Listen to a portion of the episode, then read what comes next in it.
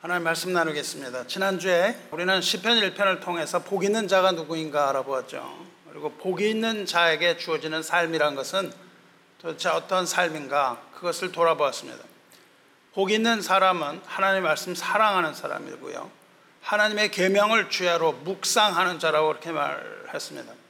복 있는 자는요, 하나님의 말씀 안에 사는 사람입니다.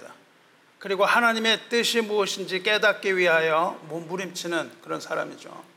무엇이 하나님의 뜻인가? 이 상황에서 하나님의 뜻은 무엇이며 나의 인생에 있어서 하나님의 뜻은 도대체 무엇인가? 이게 우리가 가려고 하는 어떤 인생의 여정이나 모든 면에 있어서 하나님의 뜻이 무엇인지 깨달으려고 하고 그 뜻대로 살려고 하는 사람이 복 있는 사람이라고 말씀하셨어요.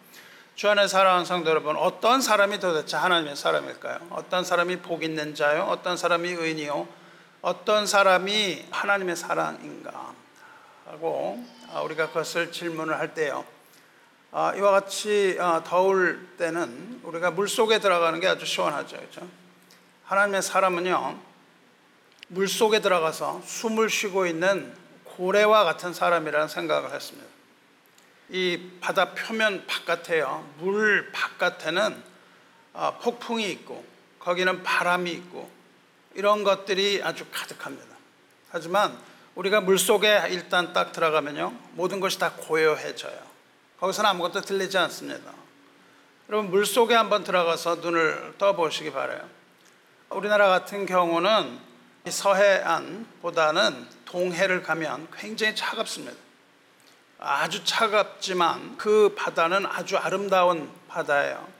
그래서 그 바다에 이렇게 들어가서 눈을 뜨면 아름다운 햇살이 만들어내는 그 영롱한 그 바다 속에서 어른거리는 그런 아름다움을 느낄 수가 있습니다. 어려서 수영을 거의 못하던 때가 있었는데, 그때 이제 도봉산이라고 있어요. 도봉산에 수영장 그런 건 없고요, 도봉산에 가면 이렇게 낭떠러지가 있습니다. 물이 가다가 떨어져요, 물이. 거기를 막아놓고 거기에서 이제 수영들을 하게 하고 이렇게 했었는데, 수영을 할 줄 몰랐는데 그때는 그 자동차 튜브 속에 있는 튜브를 썰어가지고 고무신도 만들고 그랬잖아요. 근데 그 고무신이 아니라 그 튜브를 타고 이제 들어가는 그걸 하는데 너무 이게 컸던 거죠. 그래가지고 폭포가 있는 그 계곡에 튜브를 타고 들어갔다가 튜브가 그냥 빠지는 바람에요, 거기 물에 빠진 거예요. 물속에 쑥 들어갔는데 수영을 한 번도 해본 적이 없고 물에는 그냥 들어갔는데 거기에 아주 두려웠던 거죠. 쑥 들어갔는데요, 이상하게 마음이 안정이 되면서 그 물속에서 눈을 탁 뜬 거예요. 무슨 어떤 영화의 한 장면 같죠. 아주 차가운 물이었는데요, 탁 들어가서 눈을 딱 뜨니까 눈앞에 펼쳐졌던 것은 정신을 잃을 정도의 아름다움입니다. 숨을 멈춰야 되잖아요. 본능적으로 숨을 안 쉴 거 아니에요. 숨을 멈추고, 그때는 아주 물이 맑았어요. 그 산에 아주 맑은 물, 그 아주 맑은 물이 이렇게 고여서 흐르는데요, 거기에 태양이 내리쬐서 그 태양이 만들어내는 그 아름다움을 보고 있는 사이에 이게 물에 빠져서 막 발버둥을 치면 가라앉습니다. 근데 그냥 가만히 있으면 뜨는 거예요.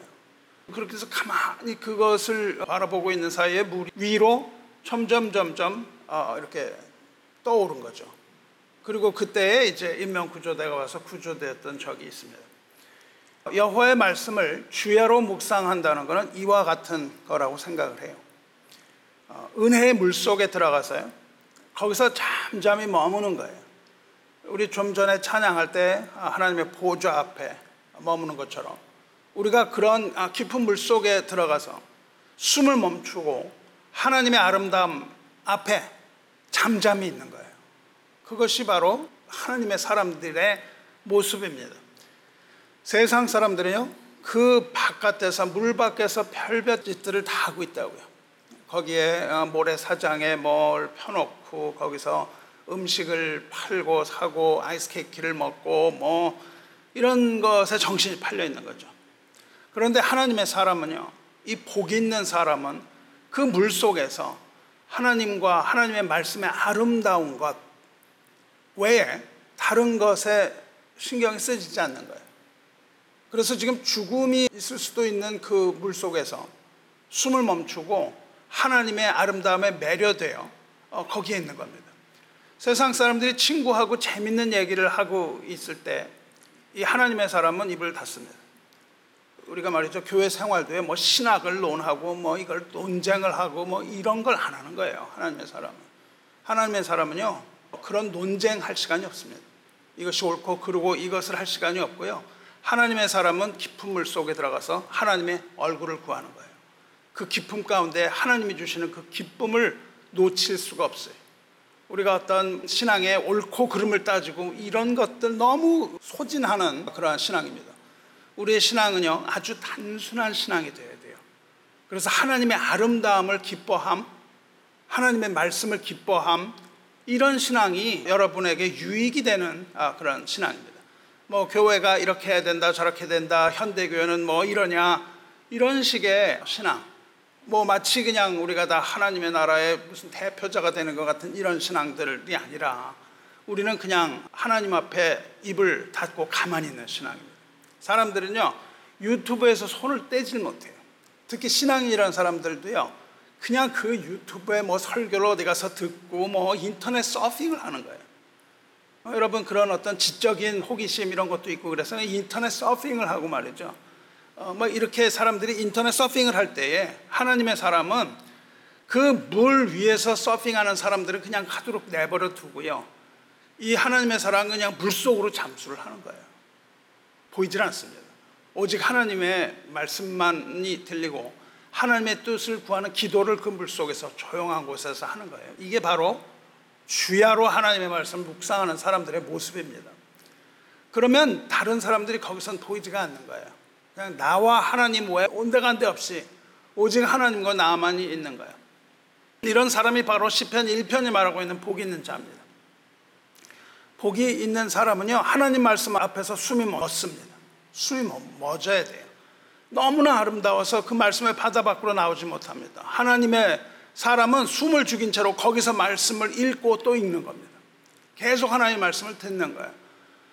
그러다가 하나님의 사람은 한밤중에도 일어나서 하나님의 말씀을 읽는 거예요. 아침에 일어나면 하나님을 부르고 또 하나님의 말씀을 읽습니다. 그리고 그 자리에 엎드려서 하나님께 기도하고 하나님의 얼굴을 구하는 거예요. 하나님의 얼굴을 구하지 못하는 날은 살 수가 없습니다. 그날은 생명이 없어요. 오직 하나님의 음성이 들려야만 그날이 의미가 있는 날이 되는 거예요. 아침을 그렇게 합니다. 그래서 뭐 약간 미친 사람 같은 거죠. 아침에 일어나가지고 뭐 꿈속에서건 또 현실 사이에서건 하나님의 주님의 이름을 부르고 하나님과의 어떠한 교제를 아침부터 시작하는 거예요. 그래서 하나님의 음성이 들리지 않으면 이 물속에서 계속 음성이 들릴 때까지 그 하나님의 임재 앞에서 기다리는 거예요. 말씀과 기도로 부르짖으면서 하나님을 기다리는 겁니다. 하나님의 임재를 그렇게 사모하는 거예요. 우리가 알고 있는 어떤 지식으로 이런 걸 하는 게 아니라 하나님의 임재를 깊이 사모하고 그 임재 가운데로 깊이 들어가는 이것이 영적인 신앙입니다. 그래서 무엇을 기도하는가 하면요, 우리가 하나님 앞에 그렇게 앞에 서서 뭘 기도하냐 하면요, 하나님의 영광을 구하는 거예요. 하나님이 영광을 보여주시기를 기도하는 겁니다. 간절하게 기도하는 거예요. 그때 하나님께서 우리 마음에 심어주시고 우리 마음에 보여주신 하나님의 영광은 세상의 어떤 것과도 바꿀 수 없는 가장 아름답고 기쁜 겁니다. 그렇게 우리가 하나님의 영광 앞에 나아갈 때 우리 가운데 기쁨이 있는 거예요. 이것이 바로 하나님의 사람의 특징이에요. 이것이 바로 시편 1편이 말하는 현실적인 복 있는 자의 삶, 이런 모습입니다. 그래서 하나님의 사람은 이 기도와 말씀의 자리, 그 자리를 떠나지 못하는 겁니다. 하나님의 사람은 하나님의 임재의 자리를 떠나지 못해요. 그리고 하나님의 말씀과 그 뜻이 무엇인지 알기 위하여 주야로 하나님의 말씀을 묵상한다는 거예요. 그럼 왜 주야로 묵상하냐고요? 주야로 묵상하는 이유는 그 말씀을 듣고 묵상하여 하나님의 뜻을 분명하게 깨닫기 위해서예요. 그런데 분명하게 깨달을 뿐만 아니라 그 분명하게 깨달은 하나님의 말씀에 복종하기 위하여 그렇게 하는 것입니다. 그렇게 하나님의 말씀을 듣고 순종할 때는 기쁨이 있는 거예요. 그게 바로 하나님의 기쁨입니다. 그래서 이 하나님이 주시는 기쁨을 놓치지 마시기를 축원합니다. 이것이 하나님의 사람, 하나님의 사람이며 복 있는 사람의 모습이에요. 이 모습을 우리 자신에게서 발견해야 됩니다. 우리가 하루에 몇 시간을 도대체 하나님과 하나님의 임재 앞에서 살고 있는가? 우리가 아침에 일어나서 도대체 뭘 오늘 했는가? 내가 잠을 자기 전에 무엇을 하고 잠을 자는가? 이 많은 시간, 24시간이면 굉장히 많습니다. 뭐 짧다면 짧지만 굉장히 긴 시간이에요. 이것을 이 시간을 우리가 도대체 무엇을 위하여 어떻게 보내고 있는가, 이것을 보시고 스스로를 판단하시고 내가 그와 같은 기쁨을 과연 얻고자 하고 있는가, 이것을 잘 발견하시기를 주님의 이름으로 축원합니다. 또 이 하나님의 사람은요, 옮겨 심은 나무와 같은 거예요. 식물이 도저히 살 수 없는 사막, 척박한 땅, 그 죽음의 땅에서 뿌리를 캐안해서 토양이 좋은 그 옥토, 좋은 물가로 옮겨 심은 나무와 같다는 것이 지금 시편 1편의 3절이 말하고 있는 거예요.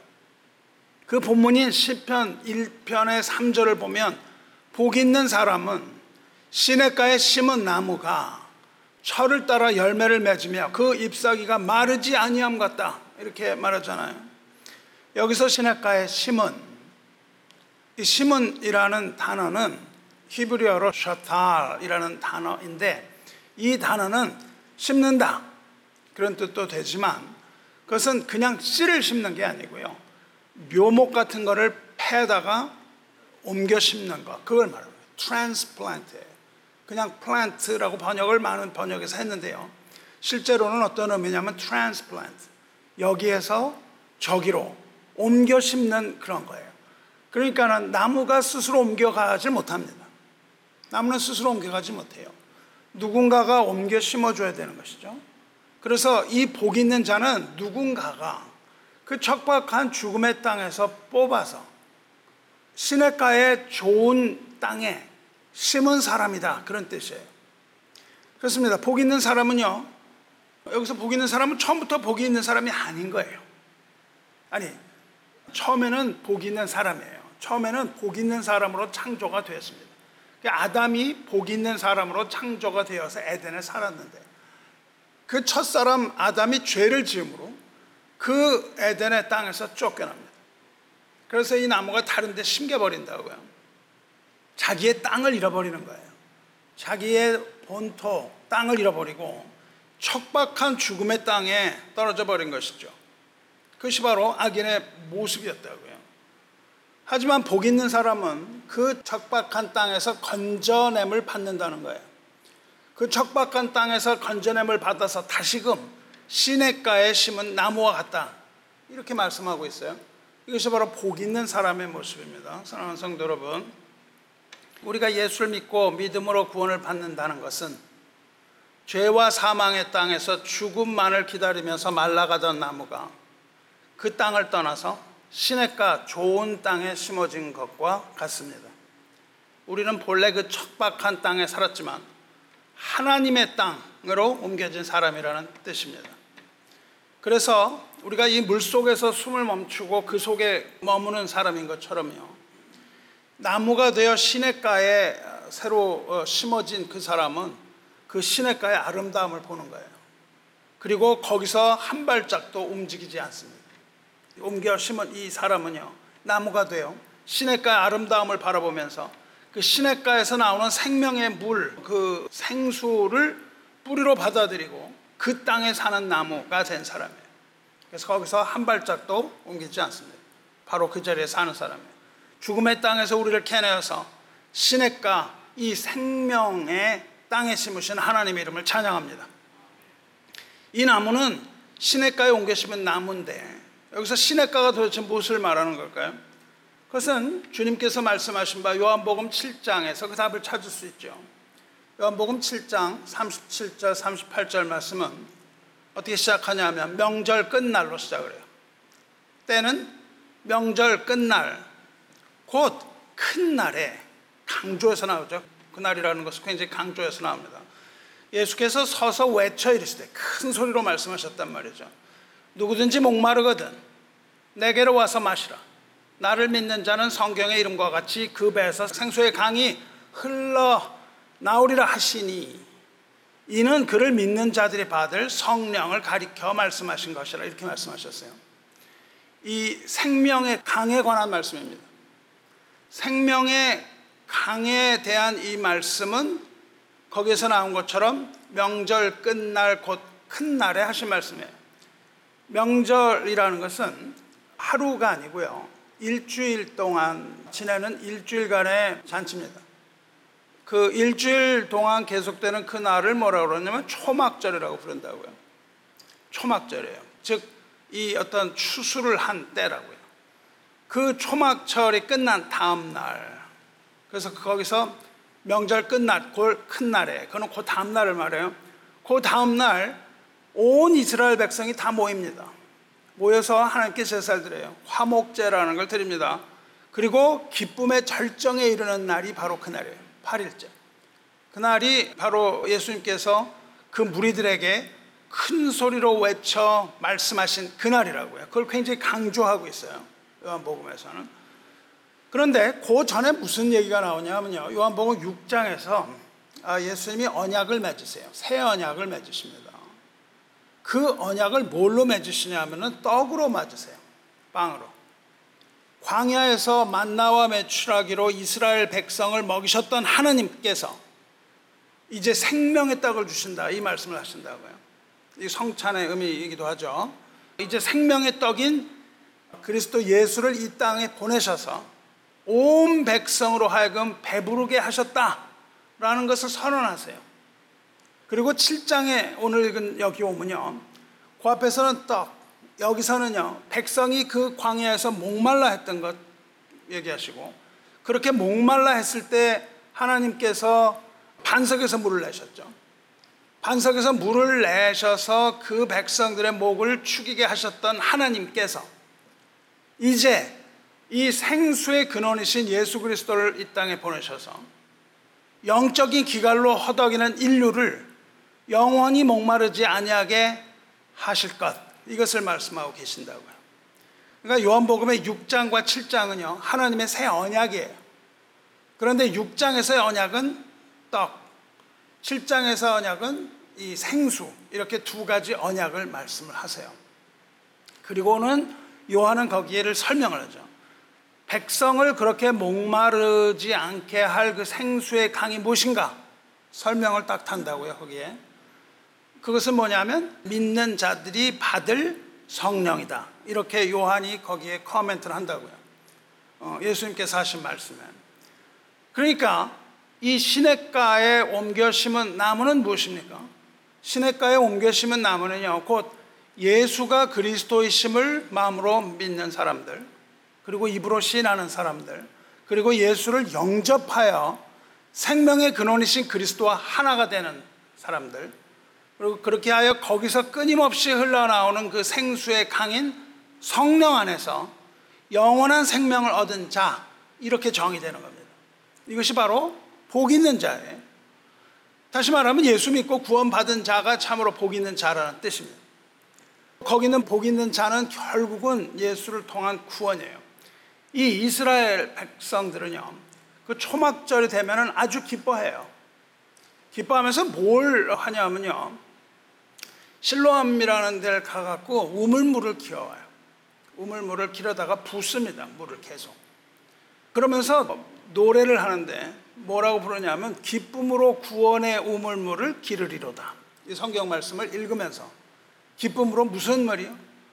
구원의 우물물을 기르리로다 하고 노래를 부르면서 이 구원의 소망, 즉 메시아를 기다려왔다고요.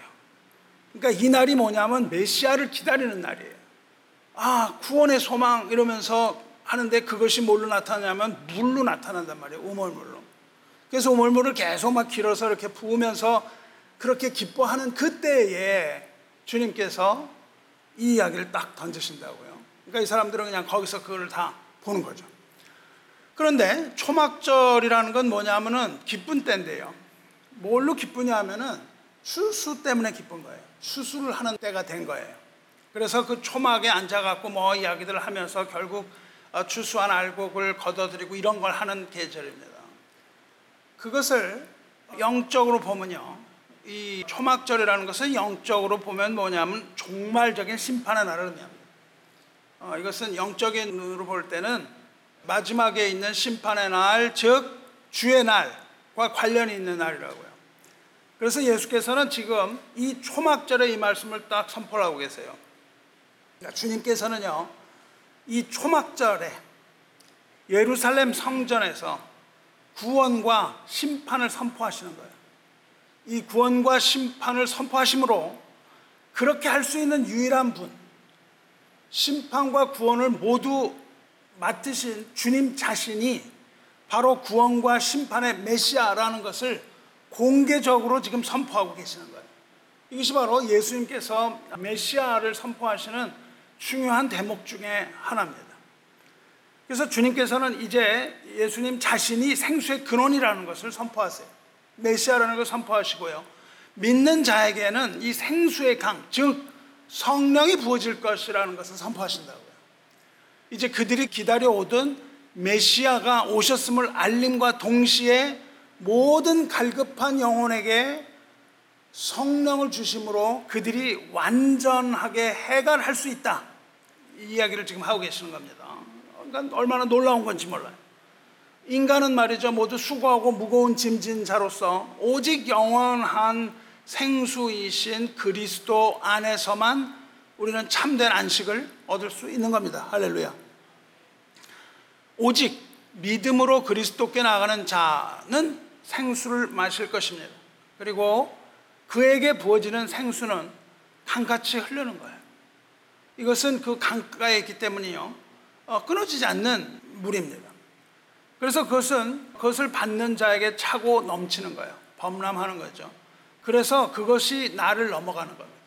나를 넘어가는 거예요. 나를 넘어서 남에게 물을 대는 통로가 되는 거예요. 이것은 그냥 나에게서 그치는 것이 아니라 풍성하게. 우리가 말이죠, 예수님께 뭐를 구할 때요, 조심해야 돼요. 너무나 풍성하게 해주세요.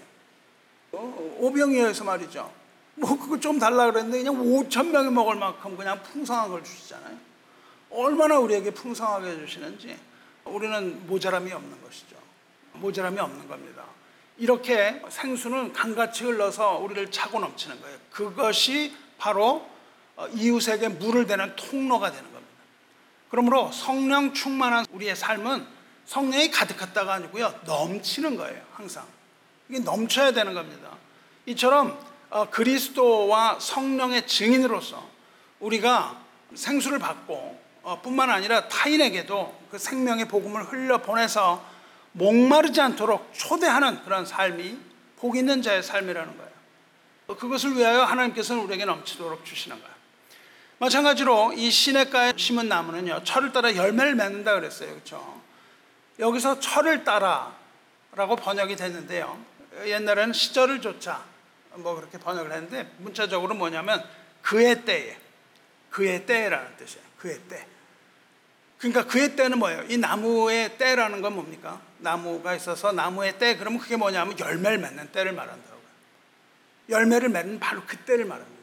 다시 말하면 우리 개인의 삶을 볼 때 우리 인생의 추수하는 시점, 또 우리 전체적으로 볼 때 복음의 추수를 하는 때, 이 마지막 때가 되겠죠. 우리의 마지막 추수하는 날, 또 우리가 이 세상에 그 마지막 예수님 오시는 그 추수의 날, 즉 초막절과 동일한 의미라고요.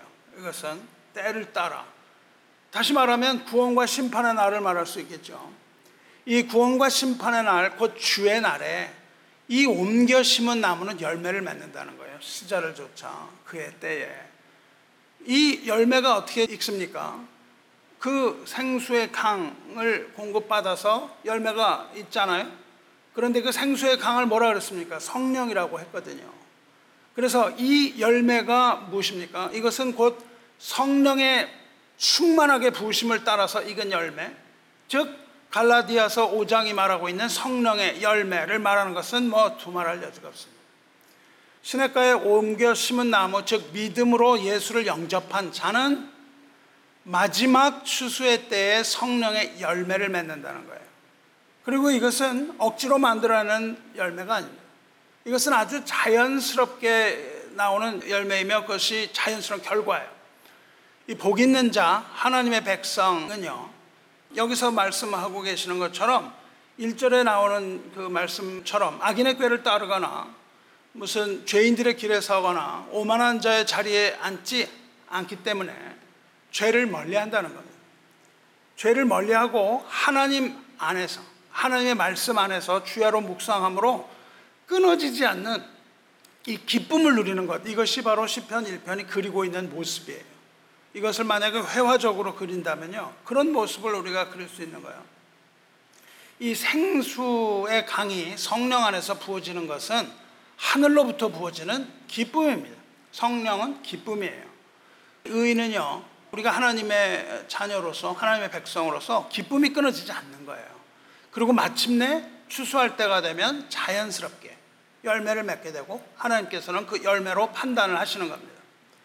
그 밑에 보면 악인들은 그렇지 아니하며 오직 바람에 나는 겨와 같도다. 그러므로 악인들은 심판을 견디지 못하며 죄인들이 의인들의 모임에 들지 못하리로다. 이렇게 말씀하세요. 의인의 열매는 속이 찬 완전히 익은 열매이고 이 악인은 속이 비어있는 겨와 같이 심판의 바람에 날리는 쭉정이다. 그 말씀을 하세요. 이 쭉정이라는 것은 심판을 말합니다. 그것이 어디서 일어나죠? 하나님의 성전에서 일어납니다. 그것이 바로 뭐냐면 성전이 지어졌던 자리예요. 성전이 지어졌던 자리는 뭐냐면은 타작마당입니다. 타작마당에 하나님의 성전이 지어져요. 다윗이 그것을 보고 그 땅을 사서 거기를 성전으로 세웁니다. 그러니까 그 하나님의 성전, 하나님의 임재라는 것은 또 다른 의미는 심판을 의미해요. 그래서 거기서 알곡은 거두어 창고에 들이고 가라지는, 쭉정이는 모아서 태운다. 그리고 그날은 바람이 부는 날이에요. 그것이 바로 심판의 모습입니다. 우리는 예수 믿는 믿음으로 이 척박한 땅에서, 죽음의 땅에서 옮겨 심어진 복된 나무일진데 부어지는 성령을 흘려보내는 기쁨의 나무여야만 한다는 거예요. 그래서 여러분이 구할 때요, 성령을 구할 때 혹은 하나님의 사랑을 구할 때 우리는 우리를 위해서만 구하는 게 아니에요. 우리를 위해서만 구하는 게 아니라 하나님, 이것이 나에게 넘쳐서 수많은 사람에게 넘어갈 수 있도록 하나님 풍성한 성령을 부어주시기 원합니다. 이렇게 기도해야 돼요. 우리가 먹고 마는 거 이렇게 하는 게 아니라요. 우리는 그래서 그 은혜의 강에서 헤엄을 치고 있는 거예요. 그래서 그 풍성한 그 물을 우리가 누리고 있는 겁니다. 그리고 마지막으로 이 기쁨의 나무는요, 그 잎사귀가 마르지 않는 나무라고 됩니다. 잎사귀가 마르지 않아요. 이 나무는 여러 군데서 다시 나타납니다. 이 나무가 여러 군데서 다시 나타나는데 뭐 에스겔에서도 나타나고 아모스에서도 나타나고 요한계시록에 나타나는데 요한계시록 22장 맨 마지막 장 끝날에 하나님의 나라가 회복되는 날 다시 나타나죠. 요한계시록 22장 1절 2절 말씀에 또 그가 수정같이 맑은 생명수의 강을 내게 보이니 하나님과 및 어린 양의 보좌로부터 나와서 길 가운데로 흐르더라. 강 좌우에 생명나무가 있어 12가지 열매를 맺되 달마다 그 열매를 맺고 그 나무 잎사귀들은 만국을 치료하기 위하여 있더라. 이렇게 말씀하십니다. 생명수의 강 좌우에 심어진 나무는 각종 열매를 맺어요. 뿐만 아니라 그 잎사귀들이 만국을 치료한다고 되어 있습니다. 이것은 에스겔서 47장에 나오는 그 모습인데 그걸 우리가 뭐 다 돌아볼 시간은 없겠지만 어쨌든 여기서 우리가 보고자 하는 것은 그 나무와 열매와 잎사귀예요. 이 나무가 열매를 맺고 잎사귀가 있는데 여기에 계시록에 나타나는 잎사귀는 만국을 치료하는 것이라 말씀하신다고요. 그리고 그것은 에스겔이 본 환상과 동일합니다. 그것은 만국을 치료하는 치료. 그래서 그것을 치료한다는 의미에서 이거 라파라는 치료하시는 하나님이라는 단어, 에스겔은 그 단어를 사용하고요. 요한계시록은 신약이기 때문에 바로 그 단어가 사용되지는 않지만 그것은 만국을 치료하는 겁니다. 그런데 계시록에서는 만국이라는 단어가 추가되어 있습니다. 이 나무, 이 생명이 있는 나무는요, 여기서 생명은 뭘 의미합니까? 영생을 의미해요. 영생을 의미하는데 그 나무의 잎사귀들은 병들고 썩은 이 세상을 치료하는 잎사귀라는 거예요. 우리가요, 열매를 맺겠지만 열매 맺기 이전에 잎이 많이 나는 거예요. 잎이 많지 않으면 열매 맺지 못하죠.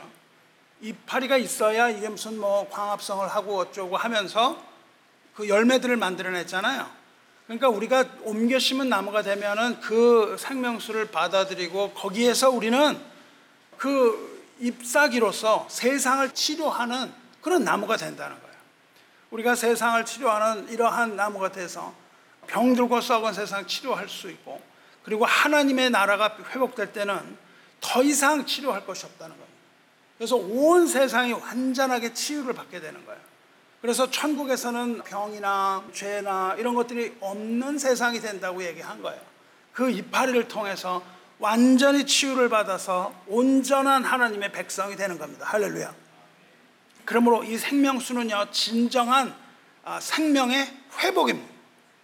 하나님께서는 도저히 사람이 살 수 없는 이 폐역한 땅에 사는 사람들에게 그리스도 예수의 복음을 주셔서 시내가, 즉 그리스도의 땅에 심으시고 성령으로 부어주셔서 영원한 생명을 주셨습니다. 할렐루야.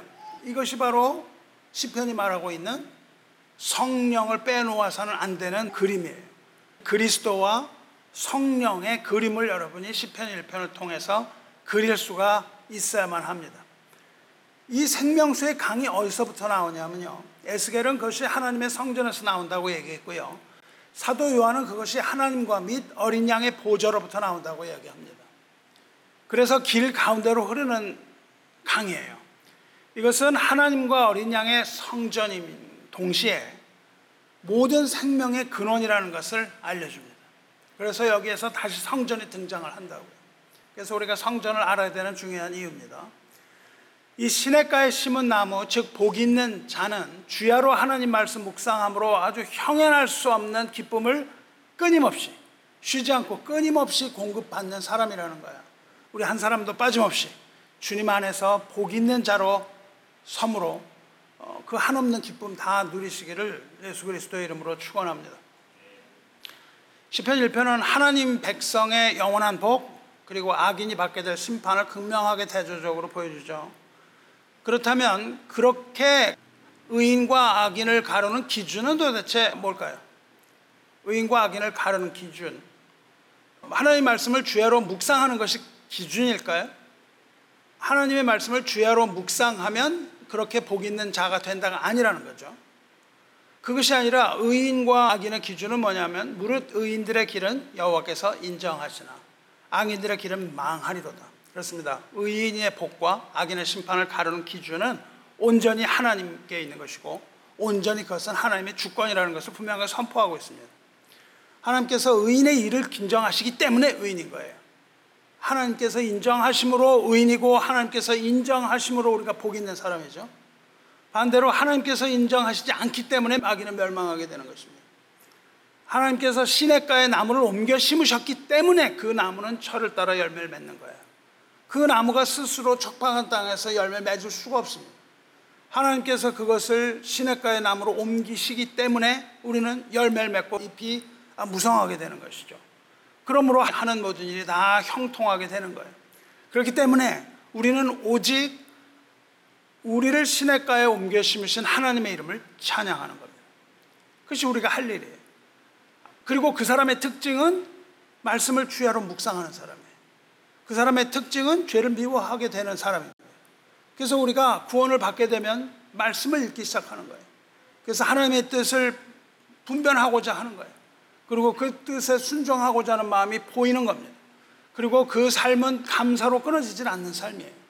이것이 바로 복 있는 자의 삶의 모습입니다. 이 생명의 근원이신 그리스도와 생수의 강이신 성령 하나님과, 또한 우리에게 그 아들과 성령을 보내주신 아버지 하나님께 감사하며 그 크신 이름을 찬양합니다. 할렐루야. 말씀 맺겠습니다. 하나님께서요, 아모스 선지자를 통하여 아모스 말씀을 주셨어요. 아모스의 말씀이 어디서 끝나냐면 9장까지 갑니다. 그리고 아모스가 우리에게 예언하였던 모든 것의 결론이 있어요. 맨 마지막 한 줄로 결론을 내립니다. 그 결론이 어떻게 되냐면, 제가 읽어드릴 테니까 잘 들어보세요. 내가 그들을 그들의 땅에 심으리니 그들이 내가 준 땅에서 다시 뽑히지 아니하리라. 내 하나님 여호와의 말씀이니라. 이렇게 말씀하면서 끝내신다고. 어떻게 돼요? 하나님이 심으시고 그 땅에 심으시고 어떻게 해요? 그 땅에서 다시는 뽑히지 아니하리라. 이 땅이 뭡니까? 하나님의 유업이라고요. 시편에서 말하는 것도 하나님의 유업이에요. 우리가 받는 땅, 우리의 본향, 유업이에요. 회복되는 하나님의 나라, 이것이에요. 그러니까 거기에 있는 시냇가의 땅은 무엇입니까? 하나님의 나라를 말한다고요. 우리가 유업으로 받을 땅. 그러므로 우리는 심기면 뽑히질 않는 거예요. 다시 뽑히지 않고 거기에서 다시 안 뽑힌다는 게 무슨 말이죠? 영원히 거기 있다는 뜻이에요. 그렇죠? 영원히 거기에 있다는 것은 무슨 말입니까? 영생을 얻는다는 뜻이 됩니다. 하나님의 나라에 영생을 얻는 것, 이것이 아모스 선지자가 결론으로 내려버리는 그런 아주 놀라운 말씀입니다. 그렇습니다. 예수를 믿는 자는 시냇가에 심겨진 나무입니다. 그는 하나님께서 주신 하나님의 땅에 심겨진 귀한 하나님의 자녀요, 하나님의 백성입니다. 그리고 이제 다시는 그 땅, 하나님의 땅에서 뽑히지 아니한다고 약속하셨습니다. 영원한 생명을 주신 하나님의 이름을 찬양합니다. 할렐루야. 이것을 늘 찬양하는 복된 삶을 사시기를 주님의 이름으로 축원합니다. 기도하겠습니다. 하늘에 계신 하나님 아버지, 오늘 이 시간 복 있는 자들에게 보여주신 주님의 은혜에 감사드리나이다. 척박한 죽음의 땅에서 그 뿌리를 뽑아내셨을 때에 우리는 뽑히는 아픔이 있었습니다. 뽑히는 아픔이 있었으나 그 아픔이 시냇가 옥토에 심으시고 치료하여 주셔서 그 수술의 상처가 아무는 것처럼 치유될 뿐만 아니라 이제 다시는 목마르지 아니하고 하나님 은혜의 생수의 강가에서 끊어지지 아니하는 생수를 부으셔서 우리로 하여금 목마르지 아니하게 해주시니 감사드리나이다. 수고하고 무거운 짐진 자들아 내게로 오라. 내가 너희를 쉬게 하리라 하신 그 말씀에 의지하여 주 앞에 나온 하나님의 백성들이오니 생수로 우리가 목 축이게 하여 주시고 우리 마음에 성령으로 위로하여 주시고 하늘에 신령한 것들 부어주셔서 여기 모인 하나님의 사람들로 하여금 온전케 되게 하여 주시옵소서. 기쁨이 끊어지지 아니하게 하시고 은혜와 사랑으로 충만하게 하셔서 그 은혜를 흘려보내는 복의 통로가 되게 하셔서 세상을 하나님의 복으로 가득하게 만드는 복음의 전달자로 세워주시옵소서. 생명의 근원이신 우리 주 예수 그리스도의 거룩하신 이름으로 생수의 강이신 성령 안에서 기도드리옵나이다. 아멘.